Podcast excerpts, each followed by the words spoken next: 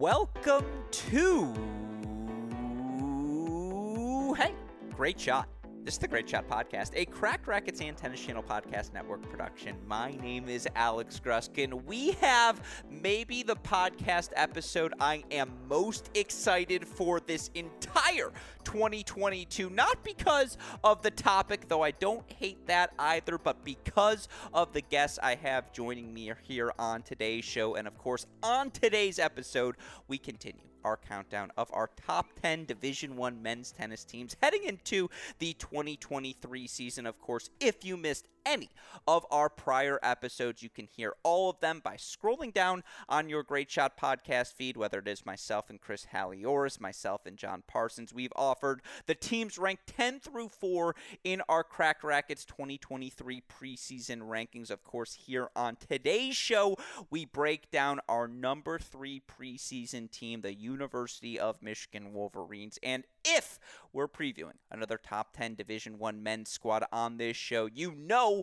one half of the equation who is joining me as he always does. You know him best as the forefather of the college tennis ranks formula predictions, never far from the listed UTR, one of the many dames to root for the Liberty Flames, of course, the lean, mean vegan machine. And as we learned last time, the only thing he wraps is gifts. It's our dear friend Chris Halioris. Chris, hey, Great shot. Welcome back to the show. You excited for today's podcast as I am?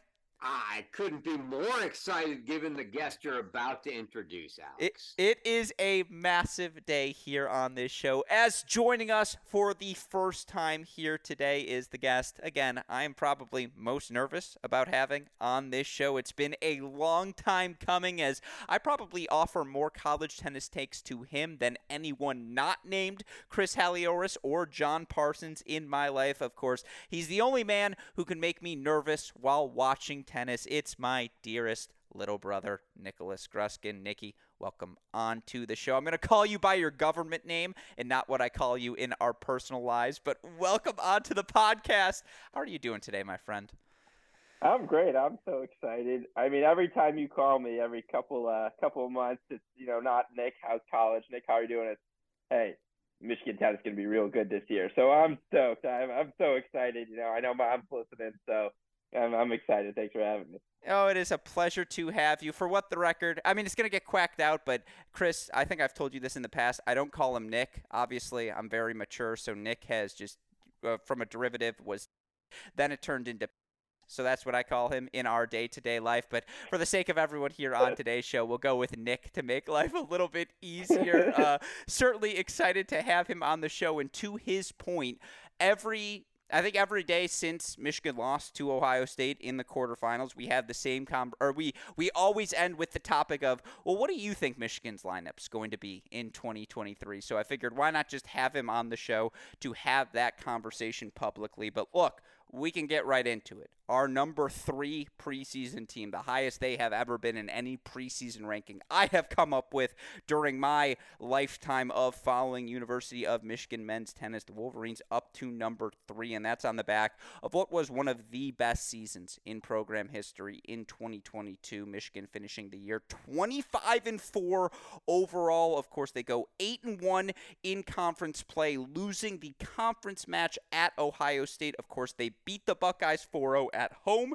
earlier in March. And then the big one, they win the Big Ten tournament, ultimately knocking off the Buckeyes 4 2 in Madison. A little story for all of you listeners. During that match, the it was on Big Ten Plus, which you have to be a subscriber to watch. Unfortunately, we do not have Big Ten Plus in the Gruskin household. So, what did we do to get around that? Nicholas Gruskin demanded I FaceTime him into the match and just flip the camera. He goes, Show me Nino. He goes, Show me Maloney. He goes, Show me all these matches. I need to see what's unfolding again. Ultimately, the Wolverines, 25 and 4 overall on the year. They do win that Big Ten Conference Tournament title. They do ultimately knock off Texas in what is one of my favorite matches of the 2022 season. A 4 2 win in the round of 16 was absolutely a 50 50 match. Could have gone either way, but the Wolverines into the NCAA quarterfinals, where ultimately they were knocked off by the Buckeyes in that quarterfinal round 4 2. And look, anytime you play a team four times throughout the course of the season, there are going to be some battles. The Wolverines finished two and two against the Buckeyes, a record I know Wolverine fans for the past two decades would happily have taken, particularly if those matches came in the stages that they did. But with all of that in mind, Chris, again, 25 and 4 overall on the year. They don't make the National Indoor Final field as they lost to Wake Forest early in the season, but they do ultimately make the NCAA quarterfinals. So we'll start with you, Chris. 2022. Did the Wolverines exceed expectations, underperform, or ultimately get things just right? I think they exceeded expectations. I, I mean, we knew they, they were going to be good, out decent to good.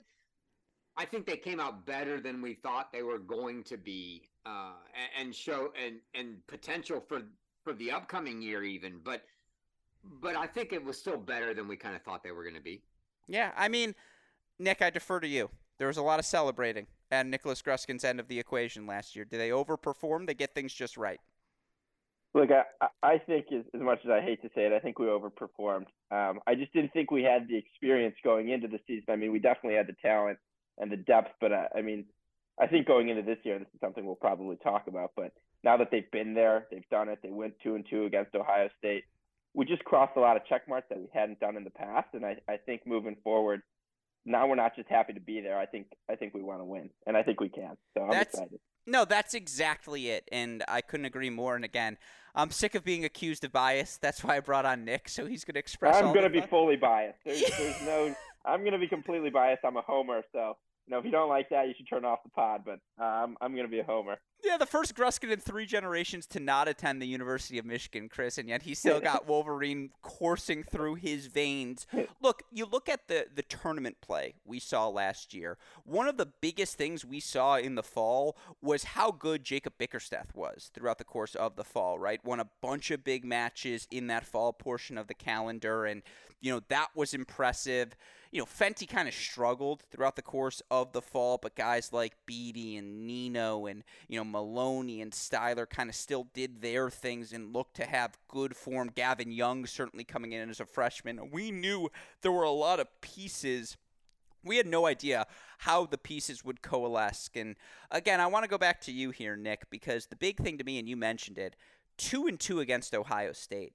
It's like we beat Ohio State in 20. We it slipped out, folks. It's gonna happen. Okay, there's the first we of the podcast. Chris, it's your job to hold us accountable here today and rein us in if ever we go too nuts. But the big thing for me coming out of 2022 is that now it just felt like there was parity between Michigan and Ohio State, and as exciting as that 2021 team was, which let's remember lost first round to Arizona in the NCAA tournament, an Arizona team that ultimately, of course, made the round of 16. And certainly looking back at that loss, you feel like how well Michigan played throughout the course of the year to beat Ohio State during the regular season with all the COVID regulations that came along with 2021. The table was sort of set for success, but 25 and 4 two and two against the Buckeyes, NCAA quarterfinals. I mean, you were at that Texas match, Nick. It was 50 50, right? And that's why it has to be overperformed because for the first time in so long, we beat Ohio State twice. We won a Big Ten championship. We beat Texas, right? Like, as good as we were, did you see the P- even by the end of the season? Did you okay? Let me just ask you straight up. You were at that Texas match. When did you think, if at any point, we were actually going to win it? Well, I think the, I mean, I, I thought after coming out of doubles, we looked really good. We were rolling, and then the beginning of singles, you know, there's a little bit of a tough, tough match. I mean, Texas was a great team. I think once we went indoors and we only needed one, I, I felt pretty good, especially with the home crowd. It was pretty loud. Um, so I think going indoors, I thought we had it. But but to your point earlier, I think uh, the Michigan Ohio State tennis sort of dilemma. I think it actually parallels the football football games as well, right? Going into 2021, Michigan had a great year, one loss. We beat Ohio State. Great for we had a great year, one Big Ten, get killed by Georgia, and then going into 2022, everyone's saying it's a fluke.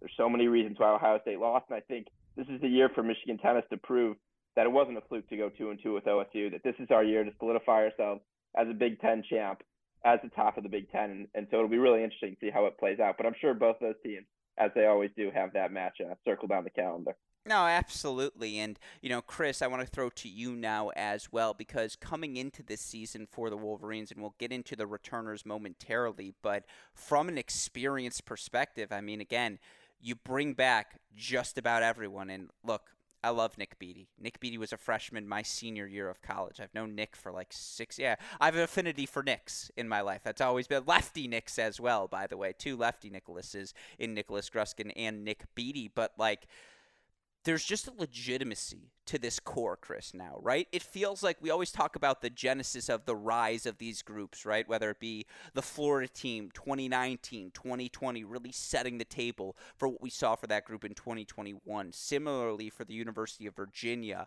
2021, really good during the regular season. Go to Ohio State, beat them during the kickoff weekend. Then they get tripped up by, Ohio, uh, by USC in that 2021 NCAA round of 16 before ultimately breaking through in 2022 winning that national championship. To what extent do you feel like this Michigan run this year, they've sort of been through the lumps, right? Like, if you're making a three year trajectory for a program and getting them to peak at the right moment, Chris, don't you feel this Michigan program and Coach Steinberg have kind of done that with this group heading into 2023? Yeah, and it kind of feels like this is the year. To your point, yeah, Beatty was great, but I mean, look, he, he was a guy that was always going to be battling in that, you know, five, six, seven spot. They've got tons of depth on this team. That's not going to be uh, a loss that's going to be a significant. You're not talking about losing like a number two guy in the lineup, right? Mm-hmm. And in addition to the fact that you had a not so healthy Gavin Young last year, you bring him back and you bring in a guy like Bjorn Swenson that's not going to be a loss that that that even really makes a blip on the radar for these guys. Yeah, it's the core that they're bringing back in addition to what they bring in. It's uh, it's a formidable team to be to you know, and that's probably an understatement. Yeah, no, it just feels like this team has done it all. And again, going back to 2020, when this Michigan group made the semifinals of the National Indoors, an event Chris Halioris and I were fortunate enough to be on the broadcast for. And I'll never forget getting accused of losing my voice in the finals because everyone thought I lost it cheering for Michigan in the semifinals. To which I'd say, A, I was on the broadcast. I wasn't doing any sort of cheering. B, I had the first form of COVID, courtesy of Brandon Holt. And that's why I was deathly sick, as you know, Chris, not because of any cheering I did, but if you're looking for a roadmap for a program, and again, to make the ascension going from obviously Michigan always has the resources. Michigan should always just inherently be a top 15, top 20 sort of team just because of what the university is and the sort of student and player it appeals to. Should always keep Michigan competitive in Division 1 men's college tennis, but like again, the fluke semifinal run in 2020 sets the table for 2021, where the team lost like two, three total matches, even if the NCAA tournament result wasn't ultimately what we wanted as a mission. Sorry, we, there's the second we. It's going to slip, folks. Just accept it moving forward. And then 2022, 2023, it's like, hey, this core of Maloney, of Styler, of Fenty, of this group that has just been through the ringer together this was the two year window. Like, this is the moment. And of course, because of that extra year of COVID eligibility, you get to bring everyone back in 2023 with that in mind. As we look at the returners, I go to you first, Nicholas Gruskin. Who is the best player on the University of Michigan's roster right now? Who is the guy you feel most confident in heading into 2023? Because there are tons of options. Yeah, I mean, you know my affinity for Patrick Maloney's tennis game, but I, think you have to go with Andre Styler. I mean, you know, looking at what he did last year, felt like the team's leader. When when you saw his matches with Cannon, it just feels like when when push comes to shove, I think he's going to be the best guy on our team, and I, I want the I want the ball on his racket. So Styler played 16 matches last year, Nick, at the number one single spot. What do you think his record was? I'm not sure. I don't know. 14 Probably pretty two. good though. 14 right. and 2. 14 and 2 at the number right. one single spot. And by the way, if I were to build a, an ideal number one singles player, he would be six foot four. He would have blonde hair like Thor, and he would have a 120 mile per hour serve that he can back up with a first forehand and a willingness to move forward. That's Andre freaking Styler. And it's just like, again, he is your prototypical number one singles player. Five and one at the number two singles spot. He went 19 and four overall in dual match play last season, despite the fact that he started out with an injury. And it's just like, again, I, I defer to you, Chris. Same question of all of the returners. Nick goes with Styler. You look at the fall that these guys had. Fenty was the big winner, 17 and 1 overall in the fall for Fenty. Obviously, Maloney goes off plays a bunch of pro matches, was able to play at the challenger level, goes to that USTA Shadow Wild Card event and finishes, I think, second or third, whatever it was. I think second in Orlando was the result he ultimately had, and then gets to go represent the U.S. at the Masters BNP Paribas International Collegiate event. Of course, you know, JP Morgan doesn't care if Andre Styler's playing tennis during the summer. And so I don't think he played as many pro matches as some of the other guys on this roster. That said, you have three guys with legitimate pedigree to play in that top spot. And so I ask you, Chris, of these returners, who do you feel most confident in entering 2023? Because it does feel like they've got three legit options, right?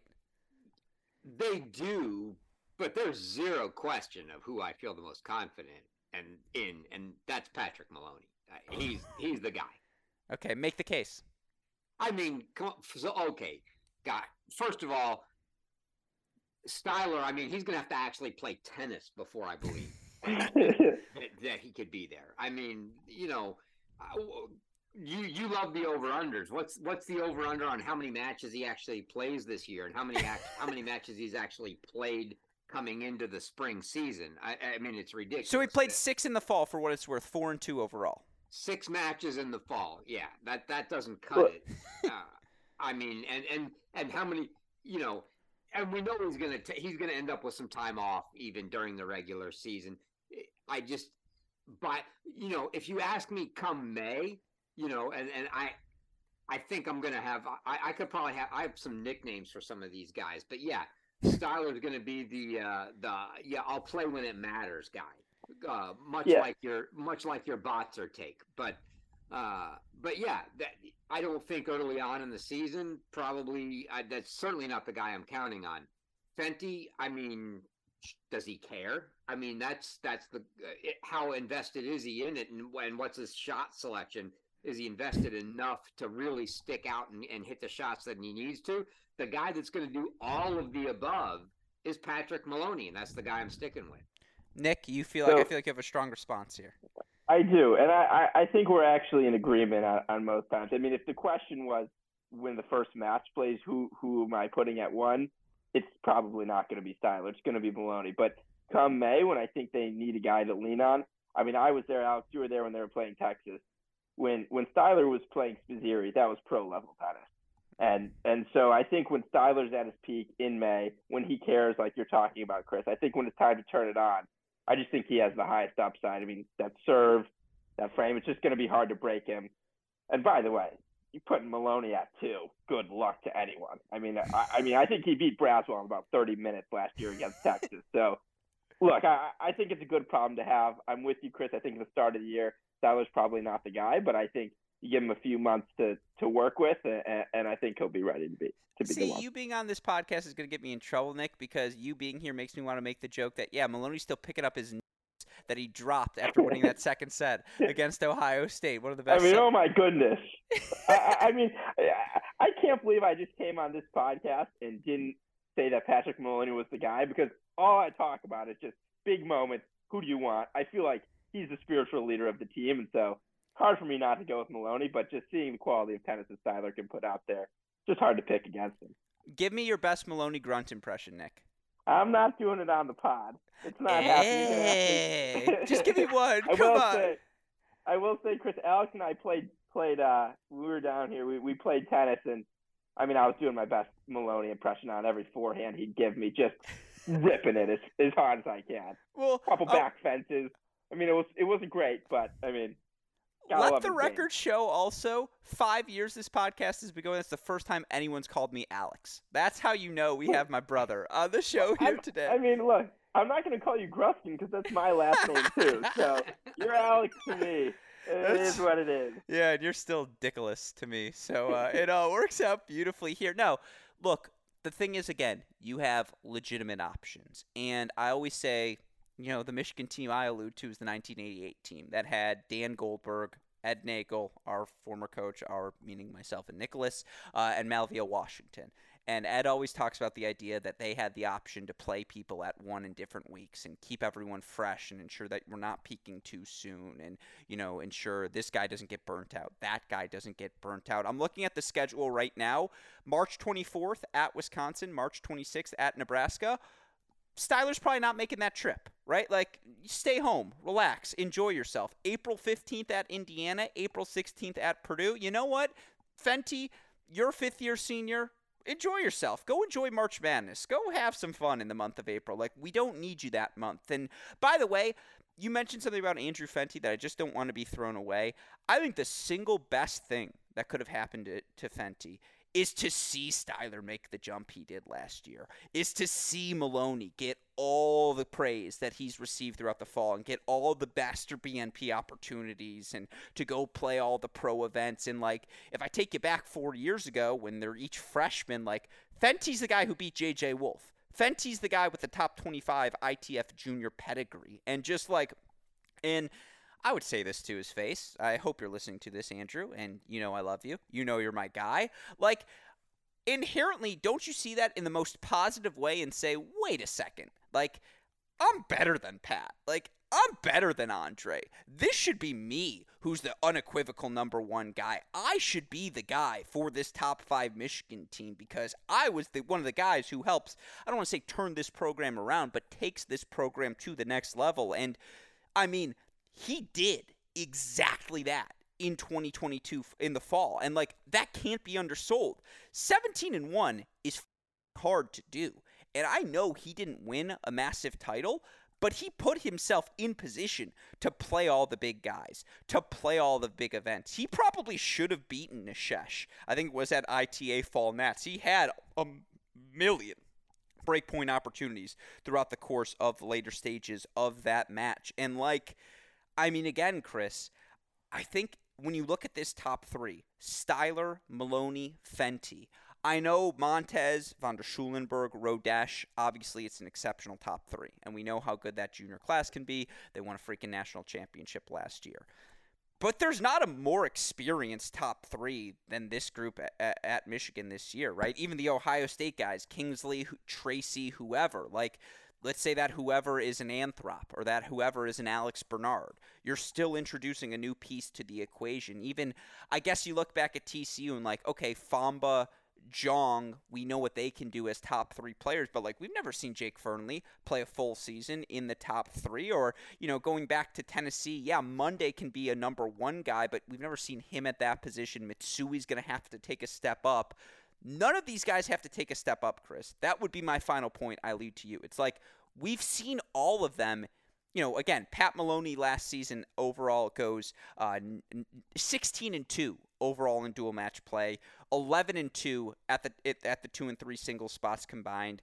Now Fenty went 10 and 8 overall in dual match play last year, but again, 17 and 1 at the uh, in the fall play here this season. We both watched him beat Yuya Ito in the ITA National Indoor Semifinals in 2020. We watched him beat PY Bailly to clinch uh not PY Bailly. Who did he beat in the round? No, it was PY, wasn't it, Nick? Against Texas? Yeah, it yeah, PY. Yeah, it was PY. Which, by the way, I told this to Chris on the last show. Isn't PY the best nickname in college tennis? It is. It's a great one. It's so good. I was like, how did we not think of that, Chris? I was so angry at the two of us for not figuring that out. But I guess that's what it comes down to, right? Is like, and again, final word on these top three before we move on to some of the other returners. This top three it's not only an experienced top three, Chris, it's a legit top three, right? Like you feel like going into every match, shouldn't Michigan win two of the top three singles matches? I mean, you can't argue that's a great top three. I, am I'm, I'm sure you're going to get hate mail on the fact that I, am not sure who just on James Trotter more, you or Ty Tucker. Uh, I mean, come on. I mean, I mean, you're bringing an Anthrop before Trotter or Boulais. Well, let me just say ridiculous. this: that's some source, ridiculous. Some sources has said that there was a wink week like Bernard's playing top three this year to get him to come to school. yeah, yeah. Well, that maybe you know fifty grand. I don't know, but hey, it's NIL. It's not through this. Yeah, let's be clear. With it. Go on. Uh, but yeah. uh, Yeah, no, it's a absolutely. It's it's it's an it's an outstanding top three that you're bringing back, and I don't think you know I don't think we have a lot of question in the fact that those are the top three. The questions come, the real questions for this team come in uh, in the four through and I'll say seven spot, if you will, because I think there's going to be a big debate as, as to what happens there. But the top three are the top three. It's just a matter of what order do they play in. Yeah, so there's your thoughts on the top three. Now, to your point, this team could bring back an entire roster. For, oh, I apologize, Nick. You had a final thought on the top three?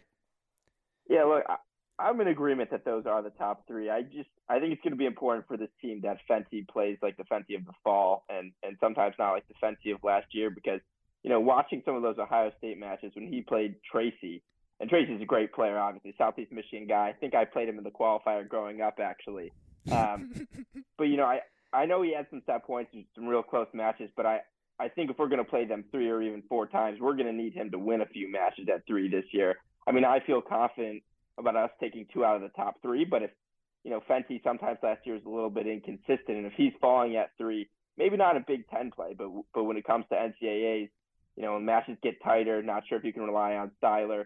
We're going to need a guy like Fenty, fifth year guy, to really be consistent. And sometimes I think last year he sort of lacked that that maturity to, to be the stalwart and steady presence on in the lineup that we need. No, I think to your point, the Michigan number three should be in our MVP conversation, right? Like whoever of these guys plays three, that should be one of the most valuable spots in the country because, and again, I give Drew the benefit of the doubt. Like I was there in 2020. So were you, Chris. He was so good for Michigan in that national indoors run. And then again, he was giddying on his way to the quarterfinals after beating PY last year. Like, I know he has that gear in him, but you're absolutely right. The best version of this Michigan team in 2023 features the best version of Andrew Fenty, who, of the three guys, maybe coming out of last season, just from a record perspective, you have the most questions about. But then again, I would point out 17 and 1 in the fall. Like, okay, we had questions about him. Stage one, he answered in the fall, right, Nick? Like, that is at least an answer. Yeah, no, I, am confident in him, and even watching him play Gavin, um, you know, in the I think it was the Midwest ITA. I mean, I watched that match. Great match. If we can get that Fenty and that Gavin to, to play for Michigan, I mean, I think we're going to be in really good shape. Well, so you just brought it up. Let's get to the rest of the lineup because I think, th- well, okay, well, I want to get to Gavin Young in a second because I think those are the X factors, and I think Gavin, Nino, and Bjorn are their own X factors in themselves. But can we talk about Bickerstaff for a second? Because Jacob Bickerstaff, I like asking these trivia questions to Nick just to see how locked in he was last year. Jacob Bickerstaff played 21 dual or he had 21 dual match decisions, Nick. Guess his record. 21. I think he probably went around 17 and 4, 16 and 5 would be that's, my guess. That's an exceptional guess. He went 18 and 3 in dual match play last Even year. Even better than I thought. 8 and 2 at the number 4 spot, 5 and 0 at 3, 3 and 0 at 5. Like and this guy, I love you, Bick, but like you're probably playing bottom half of the lineup again here this season, and just like I will ride with Jacob Bickerstaff at four. As oh, I feel good, like, and if he's not, if he's any lower than four, like, are you kidding me? But just like the guy epitomizes grind. Like you are going to get the best effort of Jacob Bickerstaff in each and every match you play, Chris. And I just think like when you think about some of the heir apparents, I don't want to say he's the Zeke Clark of this Michigan team because energy wise, it's not a direct comparison where Zeke is just this ball of energy that fuels everything else that the team is doing. And I think that's Maloney to this team is just the noise, the energy, the everything that comes with it. Although, by the way, when we were hitting earlier in Florida, not only did I get the eh from Nikki after every forehand, Chris, I also got the Michigan, just the yells because again, you got to roll how yeah, we mean, roll.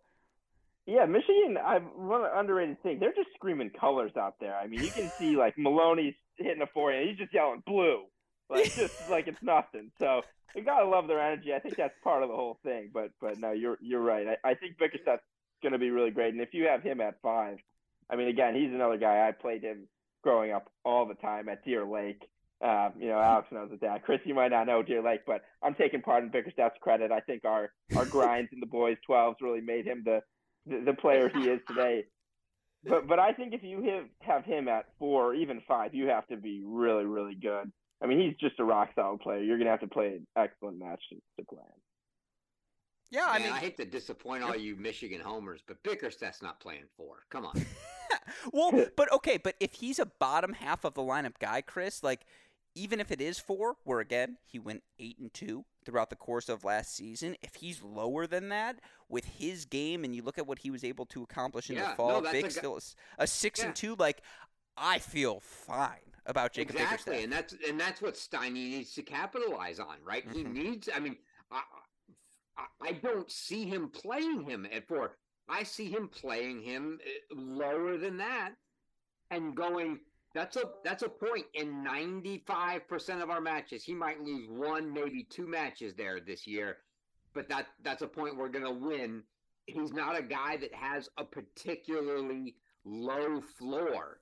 I mean, the ceiling is not as high as maybe some of the other guys, but the floor is not as low as some of the other guys. And it's a point that you can just count on and you take it and you put like I mean in my estimation you play him at 5 let's say mm-hmm. and that's just you just lock it in. That's a point we're getting every match. Yeah, I'm not saying it's Blaise Bicknell circa 2021 Florida, where the guy did not lose a match the entire season uh, at the number four singles position. But, like, again, I mentioned the number three player for Michigan as a potential MVP. If Bick's at five, just like, good luck on that Indiana Purdue road trip. Good luck, Louisville Penn State coming to Michigan, or that Nebraska Wisconsin road trip again. Like, Bick doesn't take matches off. This is a guy who, in his head, and I mean this in the best way possible, Bick says, Pat, like, forget all these other guys. I should be the number one singles player. My results dictate as much. And to his credit, like, he ain't lying. Like, again, the results have been that good. That forehand is a weapon. And while he's not 6'3, 6'4, like Fenty and Maloney and Styler are, just you mentioned it, that floor, match in, match out, is extraordinarily high. And you feel like a lot of matches, Michigan might be up 2 0 or 2 1 on the fact that Jacob Bickerstaff will be that first singles point coming off the board for the Wolverines. Right, Nick? No, Nick's on mute. I see he's giving a little conversation with my older brother. We'll leave that in as he goes well, I on. mean, to, to your point, I mean, for, for folks that don't maybe know a lot about Bickerstaff, he look he played a uh, he played this summer in, in a 25k futures event where he beats in back-to-back matches Felix Corwin, the former number one from from Minnesota, and Liam Draxel, the you know probably going to be number one for Kentucky this year. And, and takes him down in back-to-back matches. I mean, that's he's got all kinds of potential for sure. yeah, and just Right. again, yeah, go ahead, Nick. No, couldn't agree. And even when when Styler went down early last year, I mean, Bickerstaff had some really really good results in the, in the top end of the lineup. I know against TCU in particular, he, I think he pulled out a really like big match for Michigan. So I mean, he's a guy who's capable. If you need to put him at the top end of the lineup, he's going to perform too.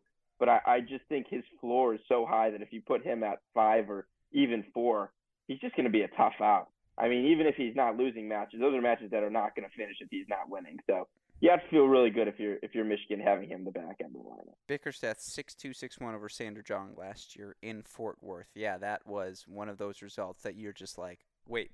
And you think this guy's playing five singles here in 2023? You might begin to understand perhaps why we have this team as a top three team entering the 2023 season. That said, and again, why are we spending so much time on the returners? Because these are the guys that will make Michigan tennis what they are this season. These are the guys that have them number threes because they all have the pedigree that they do. But I think one could argue the biggest X factor coming into this 2023 season is the is sophomore Gavin Young.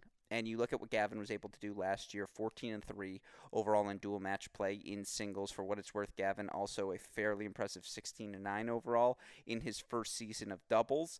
Now the big number for Gavin, 10 and 5 overall in fall play, but of course did make the final of the ITA regional. I think he beat Tracy in straight sets in the semifinals on his way to that regional final, but like you know, again, he and uh, he and Fenty eight and three in the fall in doubles. Gavin ten and five in the fall in doubles as well. And just again, when you look at the physical profile, six four, six five, big serve, big weapons, comfortable moving forward. Of course, his father Jeff was a college tennis head coach at Minnesota for X amount of years. Now he's over at Purdue. Great to have Jeff Young back in our life, of course. But like I mean, Chris, that's you. You're the one who said, "Sorry, Michigan fans, Bickerstaff's playing five. Why do you think Gavin Young's playing four? And what is your belief in this? Is he one of those players who you could see having a sophomore surge?" Yeah, definitely. I mean, he's. I think he he's the guy that's sort of the future post. Uh, you know, post uh, a Fenty Styler. You know, and I'm I'm leaving Maloney out just because the Fenty Styler got eh, combo has kind of been there at the top of the lineup for a couple years. That's the guy that I kind of see as as the future leading the te- the team forward, if you will. And yeah, I and he's got huge, huge upside. I mean, he can play everywhere. He can play from the baseline. He's great coming, moving forward. Uh, you know, can really good serve. I mean, he's got an all-around game, and I, I just think that's a guy that you want to move up. And he's got a game better suited to the front end of the lineup than say maybe a Bickerstaff does. Bickerstaff may win, and Bickerstaff maybe actually win more than Gavin Young does. It's just that the that game style, you know, you you start to get the grinders like a Bickerstaff up higher in the lineup, and things start to get tougher. And from a certainly from a college tennis standpoint, you take the fact that you can put them down below, say, a Gavin Young, and take the lock point and Gavin, when he's on, is going to win anyway. And if he's off, he's not going to win whether it's four or five. So, uh, you know, the floor is lower, the ceilings, you know, or the, the floor is lower, but the ceiling's higher with a Gavin Young. Bick's just so steady. I think that's the. I think it just makes sense to play Gavin in front of him. By the way, I'm looking at the Wake Forest National Indoor match or kickoff weekend match from last year. Bickerstaff beating Eduardo Nava in three sets was another one of those hidden gems where I remember being on the phone with you, Chris Halioris, after that match and being like, yo, did you see that result? And then I remember calling Nick Gruskin and being like, yo, did you see that result? and it was just laughable. And by the way, you know who else came through in that match once again? As he always does. I actually think he is a PTP. Andrew Fenty, who beat Karamov three and three in that match, but just like, I guess Nick. The question I would ask is if you play Gavin at four and Bick at five, are you sacrificing the short term to build for the future, or do you have as much faith at Gavin at four this year as you would, to Chris's point, as a Bick at, you know, as opposed to playing Bick in that position? Absolutely not. I don't think you're sacrificing anything. I mean, to, to Chris's point, there there can be arguments on both sides of whether you know Bick might be the more steady player right now, but I think with Gavin's upside, you looking now and into the future, I mean the way he's built and his game style, he can just beat guys that that maybe Bick can't. So I, I think if you put him at four, especially if he takes the leap that I think he's going to take, I mean I think you're looking at a top four for Michigan that that may be one of the best in the country. It is one of the best in the How country. How about a top five? A top five, like again. I mean, top six. I mean, we're we're gonna be real good. Real. I mean, we got seven guys. We're gonna get to the depth too. But I mean, look, I think this is our year. I mean, we're. I'll save the rant for the end, but I, am I'm, I'm very confident with how this Michigan team's gonna look. All right, I like to hear it, Nicholas Gruskin, and remember, he speaks for the family always. Um, with that in mind, Chris again, you talk about the weapons Gavin has. Obviously, we've talked about all these guys, established matches, but I go back to that Texas match, and I apologize, Chris. I'm coming back to you in a second, but I have never been, I've never seen Nick Gruskin, who, for the record, is not an emotional guy. I think I got the emotions in the family. He got the quantitative skills. Um, I have never seen Nick Gruskin with a bigger smile on his face than after that Texas match last year when Nino Ehrenschneider, who again is the other returner I want to bring up here in this conversation, Nino beating Siem Woldeab 7 6 7 6. In, you know, you talked about the Styler Spizzirri match being pro tennis, and that match didn't finish 3 all. Third set breaker was exceptional tennis. I think top 100 level tennis, truth be told.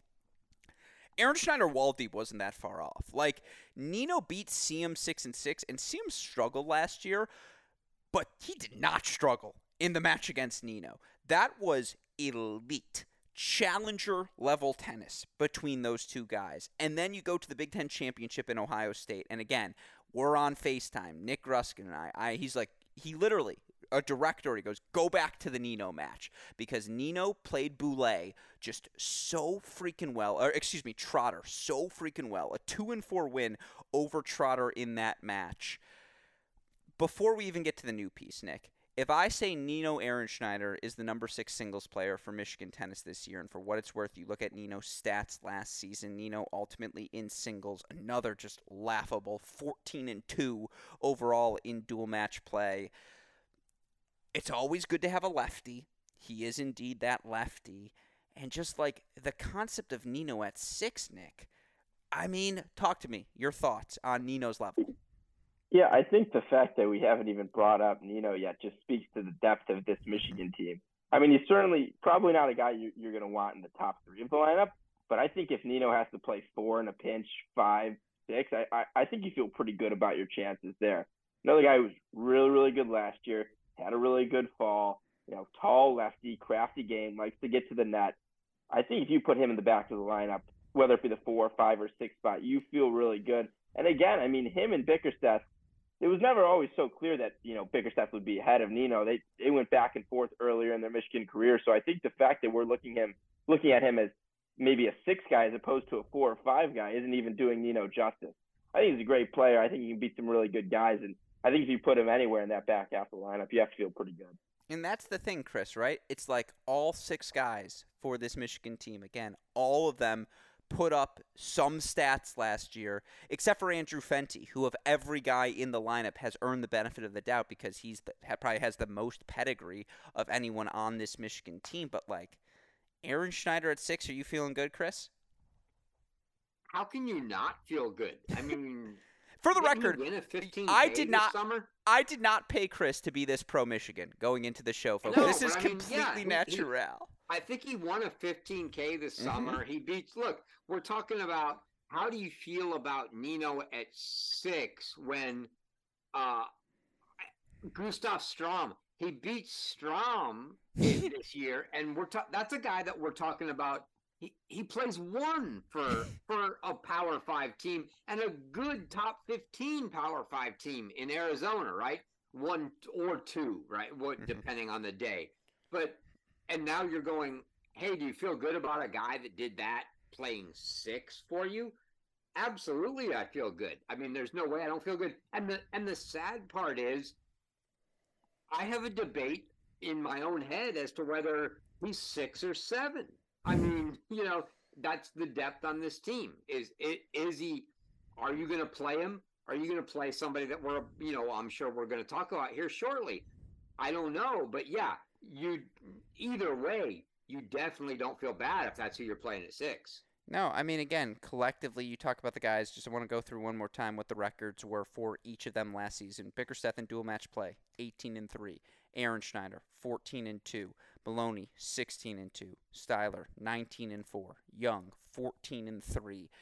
Fenty 10 and 8, but the 17 and 1 fall he put together and the experience of playing top three over the course of the past three, four seasons. And, you know, again, a guy we haven't talked about yet, but Will Cooksey, who was, I mean, like, Nick, will you just give me three minutes on Cooksey, please? Because I, like, I, there's nothing I enjoy more than you going on your, don't forget about Will Cooksey rants. well, look, I have a, a fun story about Cooksey. So, in my, I think it was going into my junior, senior year of high school in the close, uh, Midwest close.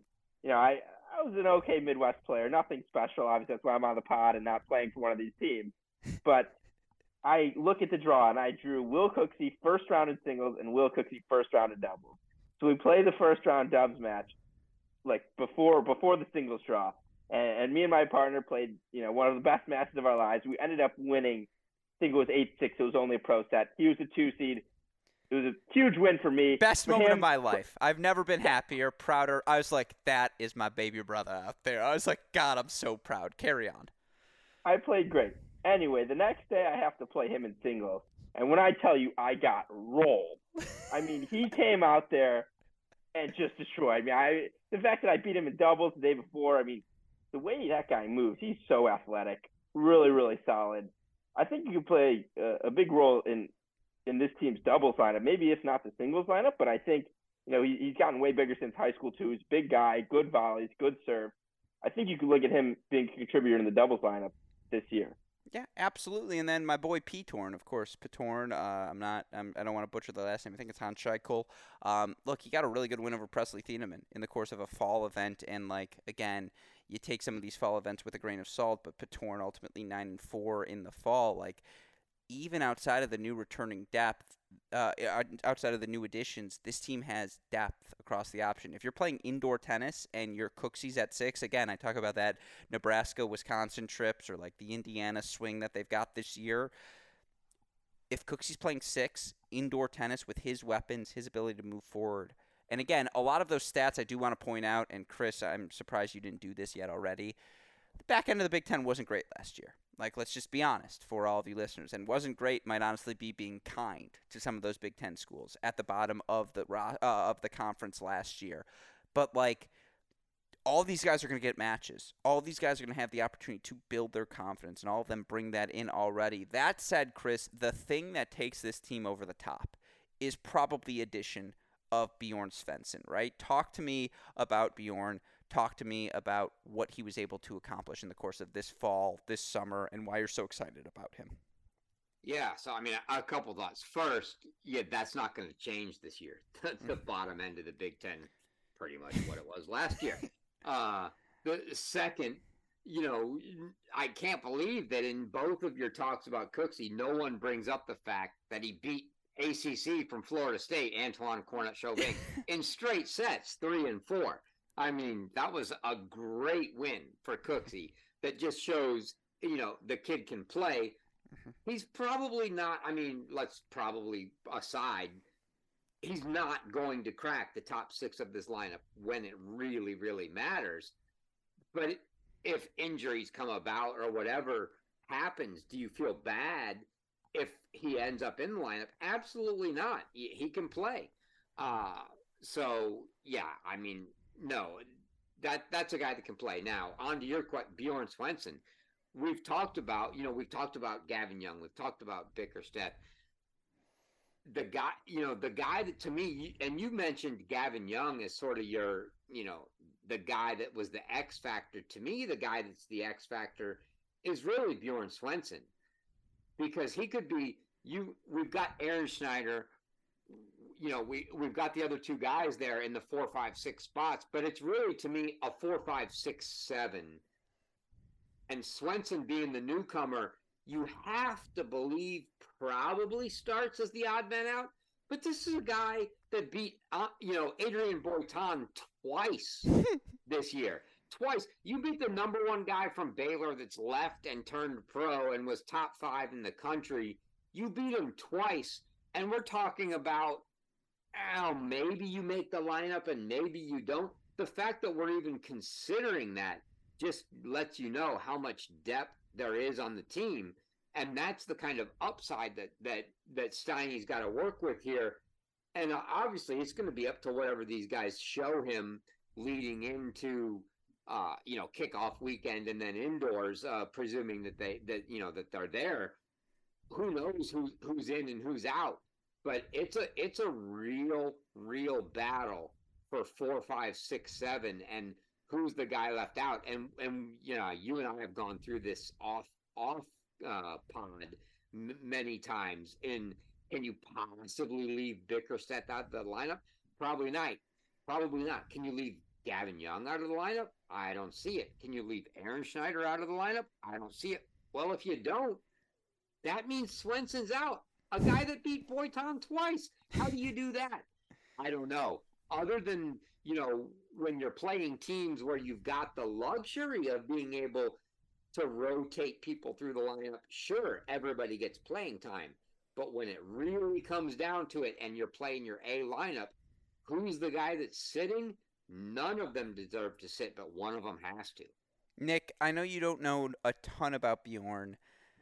But again, you look at what he was able to accomplish in the fall. Bjorn Swenson, eight and one overall in the fall college tennis matches that he played. Two wins over Adrian Boitan, one of them at Rancho Santa Fe, the other coming in Decatur. Now, you know, again, there were some losses. I would point out he lost two and one in Lakewood to Jack Anthrop. He lost six and two to Garrett Johns, three and one to Alex Michelsen. The thing I would point out though is that you're not asking Bjorn to play number one singles. You're not asking Bjorn to play number four singles even. And it's just like that's the thing, right, Nick? Is like that additional piece of depth. I, I guess if you were to point to Michigan's single biggest strength, and I want to project the lineup, I'm going to put you on the spot. Is it the top end? Is it the depth? Like, what is it about this team that has you singularly most excited, other than the Patrick Maloney? Eh. Yeah, I think that you know in the past we may have struggled on the top end, and I think we're stronger this year than we have been in years past. But I really do think that the difference between this year and, and some of the years prior is the back end depth. I mean, I think you have to feel confident going into every match at four through six. And even with Bjorn coming in at seven, potentially six or five, however that, you know, sort of ends up, I think you feel really good. I would say I think that's probably the biggest question heading into this year's who ends up at that sixth spot. Not that whoever it is will be a weakness per se, but I think the consistency that you know out of Nino, the experience, I would lean him at least to start the year. But I think if you got if you have a guy like Bjorn and his upside, you got to give him some some play and see what he can do. And and if he ends up in the sixth spot or even higher, it's a luxury if anything else. And this is where it gets back to the over unders you mentioned earlier, Chris. If you're Coach Steinberg and you're looking not only for this year, of course, but he's still the head coach, you got to look big picture. I want Bjorn to get some reps. I want Cooksey to get some reps. And that's why, let's set it at this over under and not national indoors, not kickoff weekend, not NCAA tournament. If I say the over under is 22 and a half total non national indoor big uh, non NCAA matches for Fenty and Styler combined. Are you taking the over or the under, Chris? Because I do wonder, because you do have to think about the future at some point. And, like, again, not to be rude to Indiana or Purdue, but it's like, I got a chance to flex the young guns. Don't you have to take that chance, Chris, if you're Steiny? You do. And, man, as much as I'm more pro Michigan than you thought I might be coming into the pod, I don't want to on the Big Ten. But golly, yes, you do.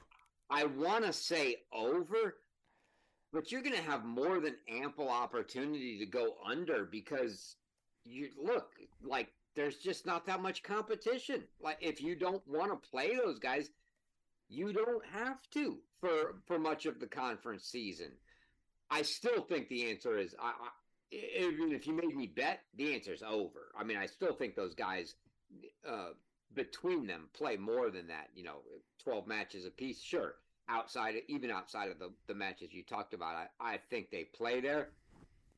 But absolutely, Steiny is going to make sure that guys like you know Swenson and and whoever whoever and Cooksey or whoever he's rotating in through there get an opportunity to play. They're going to get to play, especially when they're playing the bottom half uh, of the Big Ten. I don't know that they'll get to see matches, you know, in the super super important times unless we have some injuries, and and that would be you know probably not a real good thing because they truly are a seven deep, super deep seven wise team. And then after that, yeah, then you're starting to talk about bringing guys in uh, like like Cooksey, but and you don't feel bad about it, but I don't think that that's not what if you're trying to win a national championship, which I think is obviously what's on these guys' minds. This isn't a hey, let's just try to compete with Ohio State for the Big Ten. This is a hey, let's win the Big Ten. But you know what? If we don't give the Big Ten, if we don't win the Big Ten,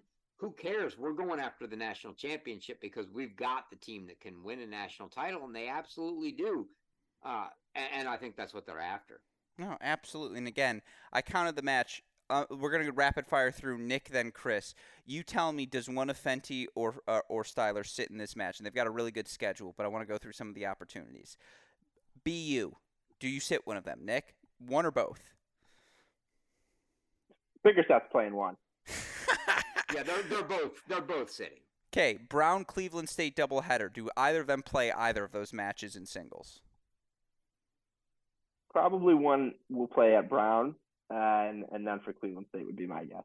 Chris? Yeah, I'd say just just for the reps, they don't need either, but just for the reps, somebody. I think I'm with Nick. I think they both. One of them plays each. Wow, I'm surprised you didn't call him Gruskin, Chris. I was expecting you to throw that in there. I, I appreciate that I'm Gruskin and he's Nick. That's respect right there. Uh, he just kissed the ring metaphorically. Uh, look, look, he's not calling me. He's not calling me. So that's a good not yet, not yet. Yeah, we're almost there. It's because you haven't offered any egregious takes quite yet. Uh, that's funny. Um, look, I mean, again, I really like the fact that there are some really fun matches like at Baylor February 3rd, Harvard February 5th, NC State February 10th, USC February 13th. Big boys are playing all of those matches, but like at Notre Dame, at Washington. Nick, don't you think they might sit one of those guys one of those weekends? Washington, Maybe, for I- sure. Nick? Yeah, yeah, maybe I don't know. I, I mean, I think you want to you want to put the, the big dogs out there, uh, get the reps, make sure that the the lineup's solidified. But I think there's going to be a lot of resting. You're Yeah. you're definitely right. The thing is, like Maloney and Fenty may want to play the NCAA tournament, and it's like that would be my only thing about the resting. But like the moment your wrist is twingy in the slightest, or like, ouch, I woke up and I, I stepped wrong out of my Zaragon bed, or like the landmark gym was a little unkind to me on Tuesday. Okay, don't worry, Cooksey's in. Like, oh, don't worry, Bjorn's playing today. Like, I just think this team has options. And by the way, Coach Steinberg, with the energy Michigan teams bring in doubles, with the pedigree of success I think this team has had over the past few years, you look for them overall 51 and 19 in individual dual match sets throughout the course of last season in doubles. We don't know what the combinations are. I will say Fenty and Gavin have had some success, eight and three overall so far in the fall you and I, Nick, could not Chris anymore at his advanced age, but you and I, I feel like could play with Styler, and like that's a that that's not a. I mean, we saw it with Bickerstaff last year. Like it's not the worst three doubles team in the world, and then give me the lefty Nino, who's been a top ten guy with Fenty in the past. Like, oh, what if Styler and Fent, and then like by the way, you just have a floating Maloney who will be in the doubles lineup, and maybe that's where you're going to miss Nick Beatty more than anything else because all right, this is the tangent. Chris, this is Nick Gruskin's moment. Maloney and Beatty entered the NCAA doubles tournament last year. Uh, so I'm happy you brought this up because I watched the Texas match and they smoked the team that won it all. The the fact that they were left out of that doubles tournament after going on about a 10 match win streak where their ratio of yells to games lost was infinite, it's absurd. I mean, that team, if you put them in the doubles in that tournament, they win, and I don't think they're dropping a set. I mean, they were clicking. I, disgraceful. That's all I have. Wasn't say it like that. six six one over Harper and I mean, it was, it was, it was six one, but it, it, it felt like me and Alex were playing them. I mean, there was, I mean, from the second that first serve was hit, you knew who was winning that match. Disgraceful that they were left out of that tournament. It's all right, you know, they're homers against Michigan because if you put them in there, I mean, Alex is on the broadcast. The- After Maloney yells to win it all, I mean, the, the whole audio might cut out. So it's probably good for everyone that it that they weren't. But I mean, that team's winning it all. No comment. I have nothing to add. Nothing to add. Chris, anything? No, no. I- I'll say you you talked about you you were talking about the the schedule and how many you know of Fenty and Styler who plays Notre Dame, Washington. I will say the one thing that I I'm not particularly fond of for the schedule uh, for the Wolverines is after that Washington match, which is February 26th. They don't play another meaningful match for you know almost a month. It's March 19th. Um, You know, when most teams and schools are kind of getting their conference season going, say at the beginning of March, they go and play the Pacific Coast doubles in early March, but they've got, you know, a good almost four weeks between that Washington match and then a non conference in the home and home with Ohio State uh, to March 19th. That's a long, long break. So yes, they can get away without playing Fenty or Styler if they want in the Notre Dame Washington series. Uh, but it's boy, that's just a that's a long way to go without playing competitive matches for most of the team. Uh, all the way to Mar- you know to to mid, mo- more than midway through March, March 19th, and then start the Big 10 season on March 24th. That worries me a little just about getting back into it I'm sure Steiny will have them ready. They'll figure out what they need to do to be ready, but that's a that's a long break without competitive play. So you're correct. Here's the other thing I would just point out quickly: as good as Cleeve and Richard were to ultimately win that NCAA final, the three best doubles teams I've ever seen play in college tennis: Buchanan Rolla, Labidas Reese, and Voedsel Cash. Voedsel Cash were so good last year. I just would like to point that out because they ultimately fell one match, one third set breaker short of becoming the second team ever to win the Triple Crown. And I do, I can hear fans right now being like, get off the homerism. And I just want to say, with my eyes, Cash, if Cash has a right ACL, or I forget which leg it was, the right or the left, if he has two knees in that NCAA doubles final, I don't have a doubt in my mind that Ohio State wins that NCAA doubles title because again, Cash and Voedsel. I mean, Voedsel's forehand's a joke, just a joke. And then like Cash was cleaning up everything at the net. So I would have loved to see that match because they were as hot as any two teams in the country. No doubt about that in April. But with that said, all right, now comes the fun stuff. We get to go through the schedule, go through the weaknesses, go through the predictions. But first, let's predict the lineup. We've talked about all the pieces. I'll start with you, Chris Halioris. Give me the one through six come May. Come May. Oh, I don't get to pick the the like kickoff. No, you can do both. You can do both.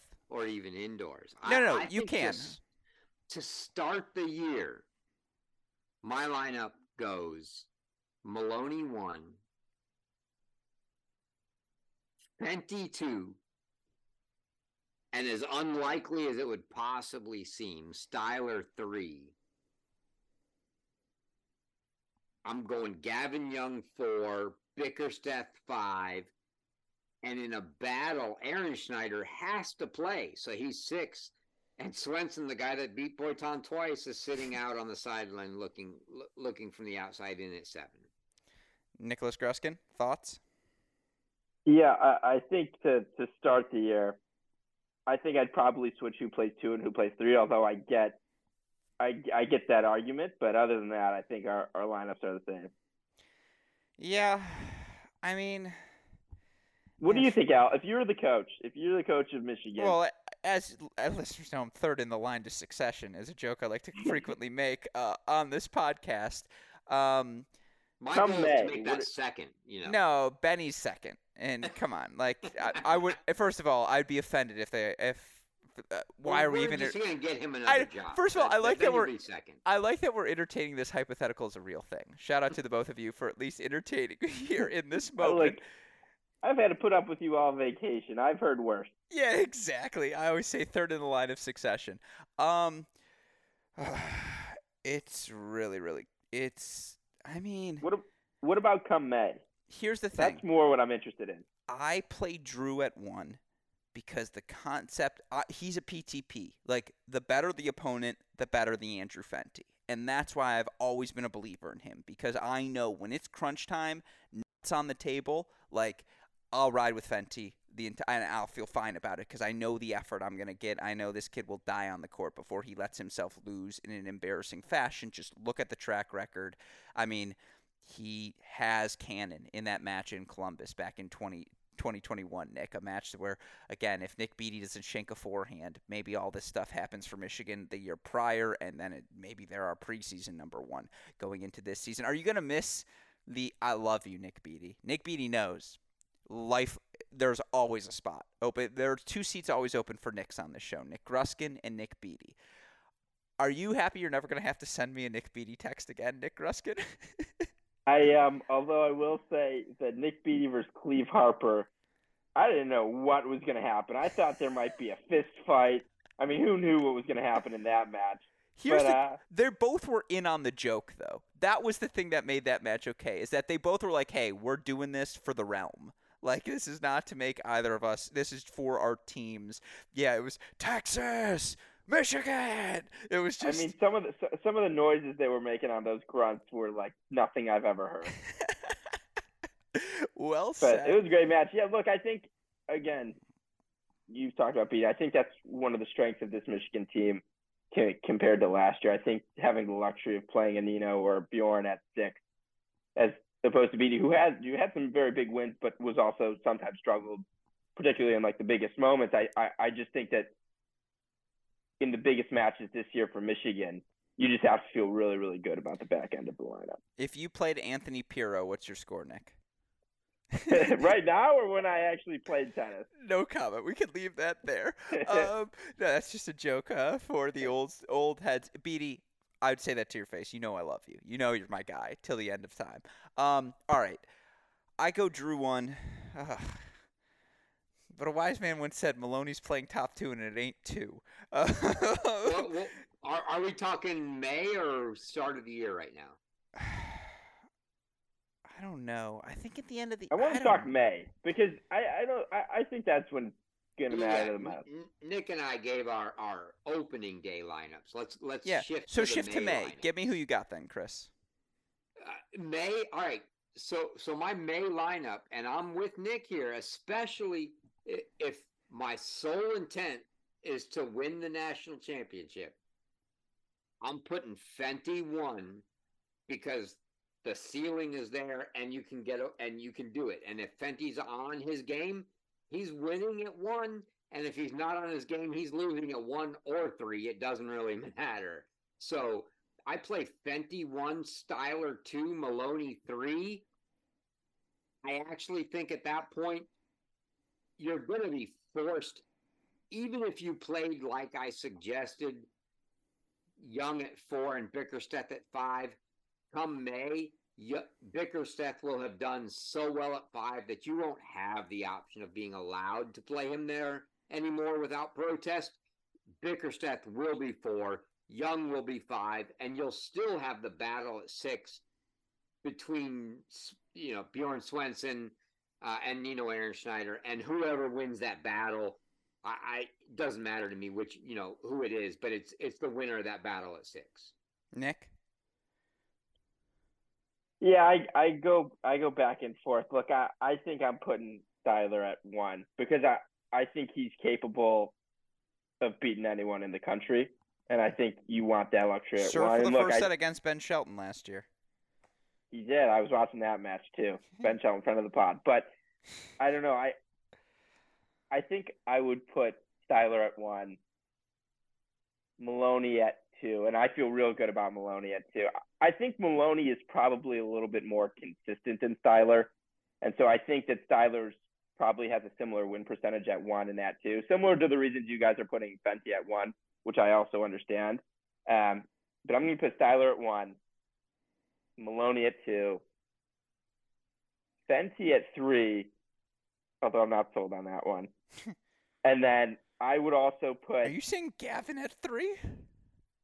Look, I think he's gonna have a good year. Doesn't matter. No, fire I- the tape, I- Nick. This is your moment. I love it. Look, I mean, I think, I think if Gavin Young plays, I mean, I think Gavin won. I know where this is a this year podcast, not a next year podcast, but I think Gavin's playing one next year. Okay. So I think it, I, I think if he can be the player that I think he is, you put him at three. Fenty's not losing at, at four, but I'm I'm gonna for this sake Fenty's not put. playing at four. Come on, he'll Fenty's- tank a match at four. There's no chance he's playing four. th- I agree with you, but Fenty went ten and eight last year. I was look. There were some group chats last year between Alex and I, two of our cousins. Andrew Fenty would not have liked them. Okay, that's all I'm gonna say. So I'm gonna put Fenty at three. He's he's a big time player. He's gonna win when we need him. Like you, I thought my hot take was gonna be Bickersteth at at four and Gavin at five, um, because I, I don't think I think Bickersteth is just too solid. and Gavin's not losing at five, and then I'll put Nino at six because I rock with the lefty. Let the record show, Andrew, you would be fine with my texts in that group chat. Let the record show I always did my best to remain impartial. I don't know, man. Like this team's got options. Here's what I'll say. The very best version of this team has Nino on the bench, and the reason I say the very best version of this team has that is because it means Bjorn Svensson, Swenson. Sorry, I can't help it. I think he's actually more intimidating if it's Svensson with a V and not You're Swenson. like so a Viking. yeah, exactly. He's more Thor if he's Svensson, so we'll go with a V. I think the best version of this team has Bjorn playing because it means then he was so undeniably excellent that you couldn't keep him out of the lineup. Where it was just like Steiny was watching match in match out. It's like, how can we not play this guy who beat Boitan twice? Like he has to play. I think that's fair. I just think that watching know, Michigan, one of the things we've struggled with is that consistency. And while Bjorn's highs might be, you know, maybe a little bit higher than Nino's, I just, as of now, I tend to value the experience that Nino brings. I mean, I saw him against Texas, and he was good against Ohio State. Now he, he did have a letdown in the in the NCAA tournament against Ohio State. I think he'd want that one back. But overall, I just I feel more confident putting an upperclassman in as opposed to Bjorn, who, you know, in the college environment, we'll see.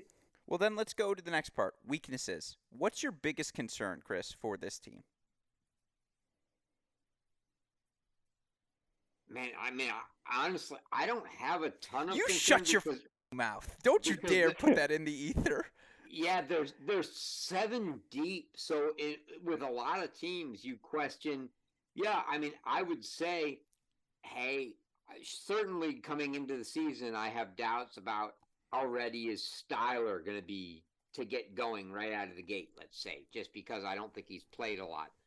But there's seven deep. If Styler isn't playing, I don't care. I'm not worried about them until you know March, April, May without a Styler. They're fine without him. I don't really have a ton of. I mean, it would take multiple injuries or multiple guys not playing. We don't have a lot of teams where we feel so good seven deep. There's a lot of teams that were like, oh, they're good six deep, but man, when we got to bring that seventh guy in, it gets a little dicey. No concerns here whatsoever. I don't think there's a there's a lot. I think my biggest concern, honestly, is going to be what do they find in the in in the context of doubles teams? Who are they going to play, and how are they going to fare doubles wise? I have zero concerns about them in a singles lineup, no matter what they have to play, barring two guys getting injured. I'm a little I'm a little more unknown on what the doubles is going to look like. That's my only concern. I don't have any other concerns for this team. Nick Gruskin. Yeah, I think for me, there's probably two. I think first is, you know, by NCAA time, have we had the tough match experience that some of these SEC schools and other conferences are going to have just as a byproduct of who they're playing? I mean, Ohio State's obviously great, and those matches will be good, but you know, as we talked about, there's just not going to be a lot of matches where they have to bring their full lineup and have that intensity. So I'm a little worried come NCAA time that we just won't have the the big match reps to be ready to perform when we need to. And I think my second one would be, as Chris mentioned, who that six doubles guy is going to be. I think we've got five guys who I, I feel confident about. Um, Styler, Fenty, Maloney, Nino, and Gavin. And and I I'm not sure who that six is going to be. I think Cooksey could play that role. He certainly has the frame. Um, and I think he's got the ability as well, but but we'll see. I think finding that six doubles guy is going to be important as well. Yeah, my biggest concern would be listen to the past 72 minutes of podcasting. We are talking about a juggernaut. We're talking about a team that, like, we have, by the tone of this podcast, the three of us have very little concerns about. That we think they're going to be in the hunt at every big event, at every big whatever opportunity. This team lost first round of the NCAA tournament two years ago. This team has not made a national indoor Final 16 field since they made that miracle dream. I can't believe it still happened. Run to the semifinals where they should have beaten you, Brett Macy, and the eventual champions USC Trojans in that semifinal match. We won doubles and six or five first sets, I believe it was five first sets in that match, Chris, and ultimately lose it. Some scholars have argued that's happened like twice in the past 10 years. Um, and like we're talking about a team that's gonna have pressure. That for the first time, Michigan is no longer the hunters; they're the hunted, and that's why this team has to make the national indoors. That's why this team has to get to Nick's point some big matches. They have to get calloused up, and that's why. Shout out to Steiny. He saw the experience on his roster. He saw everything this team has, and he said, "Let the big dog drink." And you look at the schedule this team has: Tennessee at home, January nineteenth at Baylor February 3rd, Harvard February 5th. Harvard's going to be a sneaky good team, as we talked about earlier, Chris, here this year.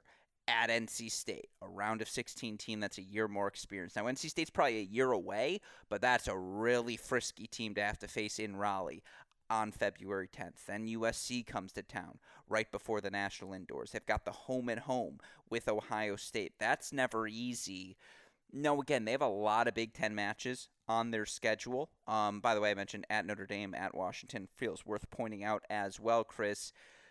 There's always the outdoor conundrum for any indoor team. You're not playing outside until earliest, probably end of March, start of April, and that's being very ideal given Michigan weather. But like Chris, is this schedule enough to get this team to a top eight seed, even if they don't run the table the way the three of us seem to be depicting? Or does this team need to have some serious, not like, how important is that? Do they have to go 4 0 in the at Baylor, Harvard, NC State, USC run? Like, how tough is it for them to be not just a top eight seed? Because for forgetting a top eight, you don't want to be seven you don't want to be six because then you got to face, you know, a TCU or uh, a Ohio State or, you know, whomever it may be, maybe a Virginia first quarterfinal, first match in Orlando, right? That is no cakewalk for a team that hasn't been past the quarterfinals of the NCAA tournament as a group. Like, what's the margin for error? What does this have to team have to do to be a top eight seed?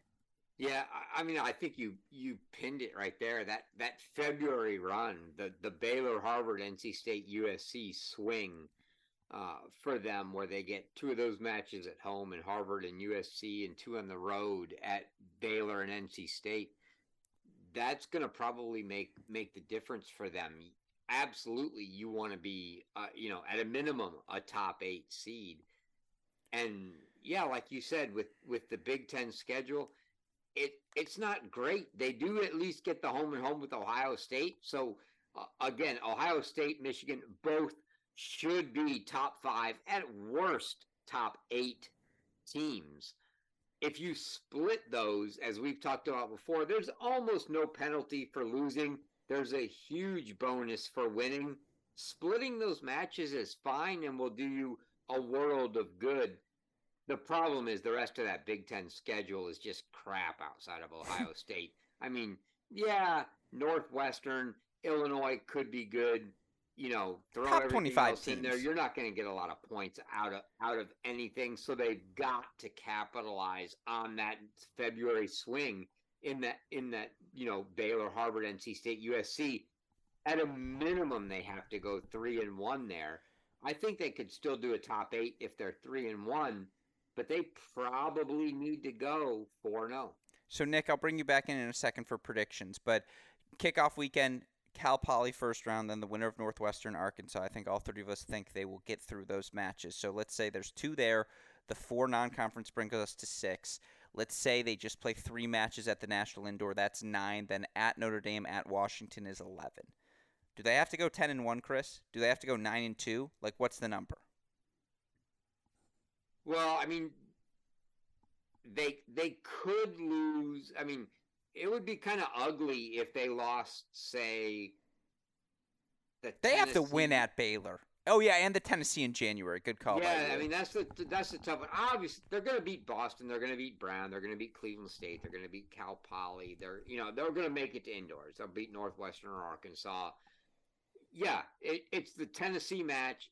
The Baylor match is tough that Harvard match. I mean, all four of those February matches Baylor, Harvard, NC State, USC they're all tough. I think if they make it out of there with, I mean, I don't think they have to go 10 and 1. I think if they go 9 and 2, that they still have a chance. They certainly can't go any worse than that. Mm-hmm. But two losses, depending on on who they're to, like if you lose to a Tennessee and a USC that are both going to be you know, in all likelihood, top 10, if not top six or seven teams, man, no harm there. Now, if you lose to, say, Baylor, NC State, USC, and Tennessee, know, you're in a world of hurt now. I mean, you didn't get none of those are going to be bad losses, but you blew your opportunity to get your good wins. And there just aren't any good wins to be had outside of Ohio State. And let's see if a Northwesterner or Illinois steps up in the Big Ten. Outside of that, you're in a, you're in a tough spot going into the Big Ten season. Nick, when's your spring break? Uh, Marchish, Mar- early March. Yeah, I was gonna say, are you gonna come to the indoors in Chicago? I w- would love to. That would be fun. I don't know. We'll, we'll have to see. Should I talk to our league people, aka mom and yeah, dad? I think. yeah, I will talk, so. I'll talk to our league. Mom and dad. Yeah, see, by the way, my favorite thing about the Michigan men's tennis schedule page is the countdown to the match 16 days, 15 hours, 58 minutes, 22 seconds as of this recording till we take on Brown. We, there it is, third one of the podcast. Only took me 79 minutes to get there. And with that said, I think we've gone long enough. Nick, do you have any thoughts on the schedule? Or are you ready to offer predictions? No, let's do the predictions. All right, let's get to it then. Let's Is start with this- Chris. Yeah, okay, Chris, first of all, is this team a top eight seed? Hundred percent. Nicholas, is this team a top eight seed? I think so. Okay. Chris, how does this team do at the national indoors? I, they're a good indoor team. I mean, uh, honestly, my only question is how much how much tennis has Styler played going into indoors, but it's a lot of time. I mean, we can get through kickoff weekend and at the end of January. We've got till mid February to do that. Um, I don't know that they. I don't think they win it, but I'll say they make it to the finals of indoors. Nicholas Gruskin? Yeah, I'm with Chris. I'm not sure. I'm not sure if we win it, but I, I think finals finals is probably uh where I see us. I'm deferring from predictions in this podcast. I'm gonna get in enough trouble. I'm like thinking back what these 80 minutes have been, and I'm like, oh God, like people are gonna be like, really, Alex? And I'll be like, what? It was Nick. It wasn't me. Um, yeah, yeah. The only reason you invited him on. Come on. um, Look, I'm right. here to say what we're both thinking. yeah, ex- ugh, no comment. Um, okay, record against Ohio State. Let's say they play three times, two in the regular season, Big Ten Conference championship. Chris, record? Where's the Big Ten tournament? It's Great in Bloomington. question. Ah, Bloomington. Oh let's- yes, that's near home. Oh, yeah, neutral site for the Big Ten championship. Uh, I'm going two and one. Okay, Nicholas. I was really hoping you would say one and two. Look, I think it's hard to, to beat them three times in a year. I think we'll probably go one and one in the in the regular season. I was hoping that that Big Ten title was in Columbus. I don't care where you put put it. Michigan's winning that. Two and one. no comment. Um, all right, it's time for the big one. You, You you've said- seen the chairs in Columbus, right? Yeah, exactly. Again, Chris's words, not me or Nick. Don't get us in trouble. Um, okay. NCAA tournament. We've established their top eight seeds. Chris Halioris, I defer to you first. Where is this team going? And for the record, just for our listeners who have been keeping track at home, you said quarterfinals for Texas, right? Or I did. semis? No, you said quarters for them. So I you still have quarters. semis, finals, and winners left on your board. Now, you could be boring and go straight up top three, those three results. It would make sense, Chris. Or you can add some spice right here. Right? Actually, don't you dare pick them as the winner. If you pick I them as mean, a winner, I- uh, well, uh, come on, don't steal my thunder, Gruskin. I am absolutely jinxing your. They're winning it all. okay, make the case. I mean, look, my my, I- I'm I'm down to Ohio State, who I'm never going to pick to win the actual outdoor national championship until they can show me they can win outdoors, which I like with a couple of the new additions like Anthrop this year outdoors. Uh, but still, and uh, granted, you know, one of the things I haven't talked about up to now is Michigan's, you know, we always talk about Ohio State as being the indoor team that struggles when we get the out outdoor. The same concept goes for for Michigan, but I'm I, at this point I'm down to a uh, a Michigan, Ohio State, Virginia. I'm not picking Ohio State to win back to back. Absolutely can be done. It's just not easy with Virginia. I like what Michigan's got. I like the depth on the roster. The fact that I have absolutely zero qualms seven deep. And if they have to go eight, I don't even feel terrible. There are teams in there that if they was, if they suffer an injury, I don't feel great about. I feel just fine. I don't care if somebody goes down. I don't even care if it's one of the top three guys that goes down for Michigan. I feel fine with where they're at. I'm taking them to win the title and forcing you into going, oh my god, what the hell am I going to do now? Well, I want to be. Com- I want. my guys. I want to be abundantly clear. We cut all of that, Chris. There's not a chance I'm letting any listener hear that. I'm cutting. Oh, I'm cutting around finals and just like that's gonna be a one-word answer uh, for you there. All right, Nick Gruskin, speak for the household. Chris, I am so upset with you. I was hoping you'd give some, you know, rational take. Michigan's going to make the semis. You know, they just don't have the experience because there was no doubt in my mind that if I was coming on Alex's podcast from Michigan Wolverines preseason overview, you know I'm picking the Wolverines. Look, this is our year. Okay, we've got a top three that's been there. They're all veterans, they're experienced. Patrick Maloney is ready to play. You put that guy on a court when it matters. Same with Fenty. Same with Styler. There's not a better top three in the country. And this year, where we're different is that back end of the lineup. I mean, we've got seven guys, as you've mentioned, who are all just killers. You can put them at top end, back end. It doesn't matter. We're giving every team in the country the fight. We're always ready to play doubles. And this team, Michigan, it's not a team anymore where, oh, we're happy to be here. Or, oh, maybe we'll beat Ohio State once this year. Or, hey, who knows what's going to happen in the Big Ten title. We belong. We know we belong. We're ready to go. This is our year. We're winning it all. Go blue. Well said.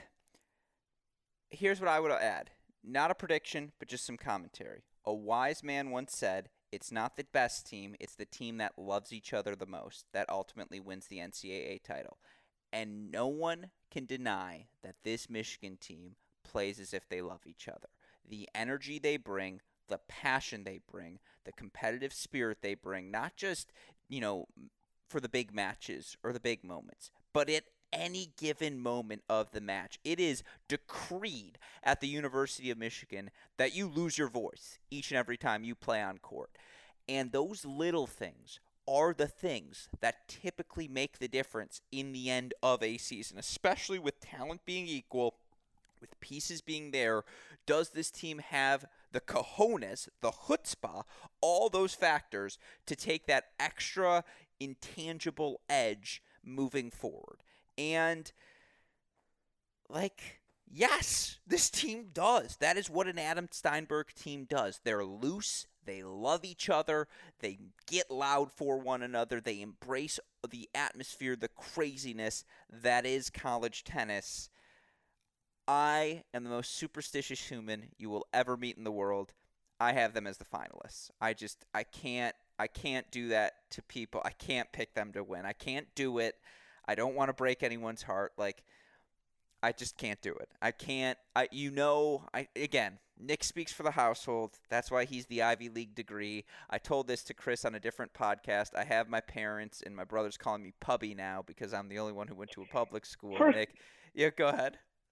All right. First of all, my parents are. Alex is calling himself Pubby right now. This is a self-proclaimed nickname. No one has called him that. He started calling himself that. He's playing the victim here. This is Alex is the one who came up with this. That's all I have to say about that. He's ratting out my group chats. He's ratting out the truth here. this is why we should have him on more frequently. Um, look, this team's excellent. Every team, USC onwards, excellent. Like all these teams have the pieces. All it can coalesce properly. It's the best Michigan team of our lifetime, and maybe the best Michigan team in program history. Look, every college coach, sans one, has said, Alex, you went to the University of Michigan. We get it. I am not biased. I could broadcast a match, call it straight up. I can turn off the Michigan gear. Believe me, folks. But as someone who attended the University of Michigan, if you are in Ann Arbor and you do not go watch this team play and you call yourself a tennis fan, I'm taking your card because you're just lying to yourself. This is the team. This is the year since the 2020 finals. This is the moment it's been building for 2020 National Indoors, excuse me. Like, if Michigan's going to win a national championship in our lifetime, this is the opportunity. No ifs, ands, or buts about it. And Chris, I actually do want to let you comment. That intangible thing's real, right? Like this Michigan team has that edge. Oh, there's no doubt. I mean, you you if you ever go and watch a match and you see, and we've talked about this countless times, there's a difference between six guys on a team and a team that has six guys, right, that are playing. I mean, there it absolutely when the guys are focused on the team and not what the individual results are and what they do, and they don't care. You know, when you've got, let's say, a Mino Schneider that says, I don't, hey, if Bjorn's better, a better fit for me on the day at six than I am, and you want to play him, by all means, coach, play him. I just want to win it's that kind of attitude and when those guys are all playing together and that this team has that and and that's a that's a big difference that that people don't you know it's easy to look at the results and just go oh so and so beat so and so and you should have won four singles matches it's totally different when you start looking at uh, the team concept of things and it's hard for people to get yeah no absolutely and um yeah, it, eh, look, it's going to be a fun year. Again, there are a lot of really freaking good teams. Michigan, absolutely on that list. The only reason, listeners, for the record, that we went 90 minutes on the Wolverines is because there's three of us. If we still had Maddie, all the episodes would still be 90 minutes. Let the record show this. People are going to see this and be like, of course you went 90 minutes on Michigan. Uh, with all of that said, I do have one more thing I want to do, but of course, our number three preseason team, the University of Michigan. That said, we have Nicholas Gruskin here. He personally requested that we play a game of Alex Trivia because, let's just say, over the past four years, spent a lot of time with Chris Hallior. Some scholars have argued more time with him than perhaps my little brother, which is a faux pas on my part. Nick, what was the impetus for wanting to play Alex Trivia? Well, A, I want to test myself because I'm not sure how well I'm going to do. And also, like I mentioned, I know mom's listening and she'll be very disappointed in me if I lose this game. And I know you spent a lot of time with Chris. So I'm excited. I think there's a high stakes I'm here, at least on my end. situation here. I like it. You are.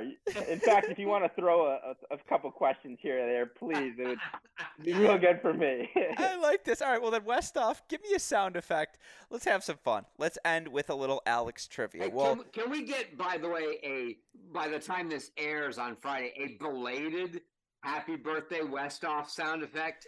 Thank you. So I'm saving that for last, but yes, let's work that in at the end, Chris. I'll let you give the rant. Shout out to you. Um, all right, we're ready for Alex trivia. Question number: one: Is this a Jeopardy thing where you have to buzz in, or am I just going to go back and forth? Oh, let's go back and forth. Come on. Oh, okay, we'll start with you. Uh, here's a fun one. I'm looking through this list of. I have five questions that I may have to rework as we go through. Question number one: Who did we, the University of Michigan, beat in the Club Tennis National Finals in 2017? I will start with you, Chris Halioris. Oh my God, I have absolutely no idea. So I will say USC. Good guess, okay. Nick. So, so it's a good guess because it was a California school. It was not USC. I'm in between two. Not UCLA, was not Berkeley. My gut is going to say so I'm between UC San Diego and UC Santa Barbara. It was one of those two, I think. Uh, You're in the right state. I know I am. Oh, Go north. Go north. Oh, oh stop. No. I don't know. You said, Okay, for the record, that's close enough. And like the answer is UC Irvine. Uh, he got Irvine, the UCs correct. Irvine. No, I knew it was Irvine. Okay, but who is the superstar female player? This is the bonus. This come on. Yeah, y- Yoshi. I okay, that's all. That's a win. That's a win for Nicholas. Yeah, 1 okay. Nicholas because he remembers Yoshi. He was at the match. CC Bellis was on the call. I yeah. Yo, what are we playing? Video games? No. Come on. So the crowd starts chanting "Yo, she, yo, she," and she goes up five two on our women's singles player who comes back and beats her, and we had the crowd from there, and it was like, all right, well now we're definitely not losing. Um, shout out to Nick who came to that match who was. I'll got, get half a point. I want half a point for no, that. No, no, but you got Yoshi, so two halves equal a whole. So one yeah, over. You get a point for that. All right. Okay. All right, I'll take. It. Now it. comes a Chris centric podcast. What do I typically do before every show?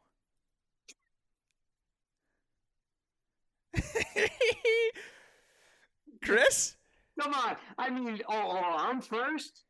You know what I do before every I show. Know, I know what this oh, is a so given. I, so, so I'm first. So I'm first. One answer you can't say, but it really comes after the pod. The other answer is you take it. All right, I was I had no idea, so Yeah, we're gonna give him look, that one. there was a little home crick cooking for Chris. Um, I appreciate that you didn't say the second part, but yeah, he knew part one because he's been there. Nick, sorry, I had to do a little home cooking there. One all. All right, All right. last three home stretch. Ooh, ooh. Who's going Should- first? Who wants to go first? We'll alternate. Nick, you're going first here. All right. My favorite college tennis player in history, because I think Chris knows this answer. um, so you used to love those Virginia teams. So I want to say it's someone from one of those old ones. The problem is I'm not. Oh, is it Ty Kwiatkowski? That's gonna be my guess. Chris? It, it's not, but you know, post like five bourbons and midnight at this point. Uh, the, It's Nick's on one nineteen right- a.m. for the listeners. Yeah, yeah, whatever time it is. He's he's on the right track. It is a Virginia player, and the the oh my gosh, I feel like horrible at this point that the name is escaping me. Oh my God, Chris, this was a layup for you. On my board, I'm like, Chris is probably this. If he doesn't get this one, Nick's gonna win. Yeah, it's an Indian guy. I, what what? I. No, it's not Sanam Singh or Somdev. Both good guesses. Oh, guesses. Somdev Devvarman is the name I was actually thinking of. Gruskin. no, come on, guys. Freshman year, Alex Domijan. Wow. You no, I both- was thinking Devvarman for sure. Freshman year, Alex Domijan one, Mitchell Frank two. I was so I was laughing because I was gonna say my favorite player was Luke Fomba. I knew that was. yeah, no, that's not making the list. but what did I say in the TCU pod? Who's Nick's favorite player, Chris? I told you at the yeah, time. you did say you did say that. I said it's Luke Fomba. Okay. Question number four. Nick, I think from here you take the home stretch. I hope so. Who do I compare my own game to? Uh, okay, Chris, you're first. I've got some, some guesses. Oh, I'm first. Yeah, Chris, you can go first. Uh, your own game. Woo. Well, I mean, you don't have the forehand, so it's not Del Potro. Oh, come Uh, on. I think I went over this, by the way, in our living room, Nick, like two days ago. Jeez, Uh, like you're you you seem to be overly fond of that backhand, given the recent tweets I've seen. Uh, um, um, but gosh, but it's a two-hander, so it can't be like a Gasquet or a Wa- Wawrinka, like your own ah, two-handed. Man, I'm I'm at a loss, Gruskin. I don't know. okay, Nicholas. All right. Wow. So, I think he's your favorite player. I, I know he's your favorite player, but I, I, I'm thinking you. I remember a few days ago we're talking about someone something with Andy Murray. So I am gonna lock it because I know you think you're a grinder from the baseline who's like a counter puncher with a way better backhand than forehand, which that part is true. So I'm gonna go with Andy Murray. That's what I'm locking in. Second point for Nicholas. He is Oh. correct. Let the record show. Shout out to Gil Gross who says, "Oh, I see why you like Andy Murray so much." To which I say, "Why do you say that?" To which he goes, Man. "You you All also my walk." a- reasoning was there. I just couldn't come up with the answer. No, he goes, "You also walk around like you've had a hip replacement."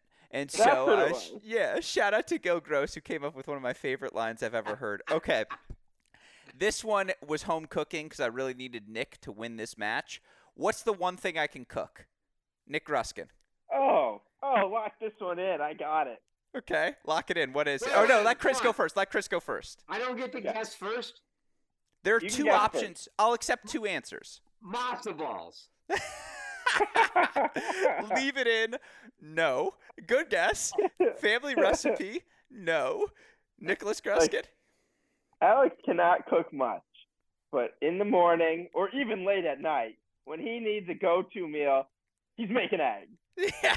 What type? Be specific. Always sunny. And who taught? up. Mom taught us both. I can do it. And the thing is, though, he won't just have the eggs. What he'll do is he'll make some turkey bacon. He'll he'll toast some bread. He'll make a full sandwich out of it. I've seen him eat it from anywhere from 8 a.m. to 2 a.m. The guy will be having something to do with eggs and probably a sandwich. So lock that in. I know my brother. I'm taking the victory. Wow. The other acceptable answer would have been Mrs. Fields chocolate chip cookies, which mine are Okay. significantly better than anyone else's in this family, as long as you give me the pack of cookie mix to work with. Um, yeah, that's your answer. At least sunny side up, uh, Gruskin, you know, the lean vegan vegan machine can no longer eat eggs. But when he did, sunny side up was the only way I ate it. I like it. All right, Alex trivia. Nick wins three and a half to one and a half. Chris, you had your Ah. chance. Um, I was a little disappointed. Yeah, how did neither of you get? Chris, Alex Domijan was the layup of layups, and yeah, yeah, yeah. That, when you go back and check the film, you're going to be disappointed by that. But with all that said, I ask you, Chris Halliors, my final question: Grade Nicholas Gruskin's performance today.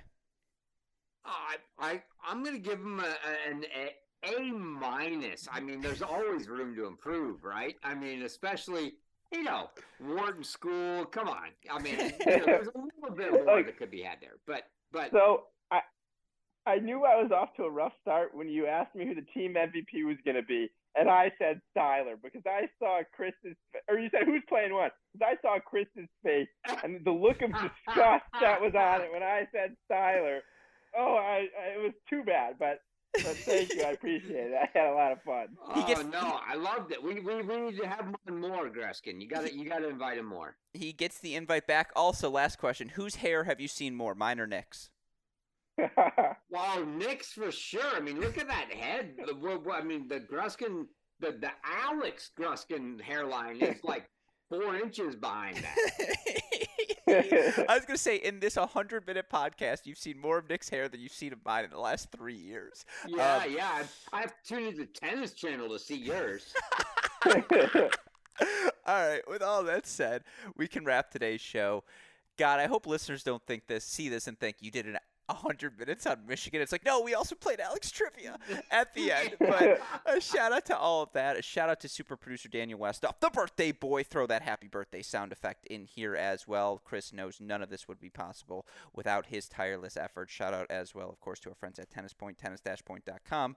The promo code is CR15. With that said, two schools to go, folks. We will be back next week to break down our top two teams heading into the 2023 college tennis season on both the men's and women's side. With that said, for the fantastic Nicholas Gruskin, the exceptional Chris Halliors, our super producer and birthday boy, Daniel Westoff, and all of us here at both Cracked Racquets and the Tennis Channel Podcast Network. I am your host, Alex Gruskin. Our number three preseason team is the University of Michigan. Who are our top two? Tune in next week to find out. But for now, Chris, can you still do it in sync with someone on the other side of the Zoom? Nicholas Gruskin, do you even know what the words are? Gentlemen, what do we tell our listeners?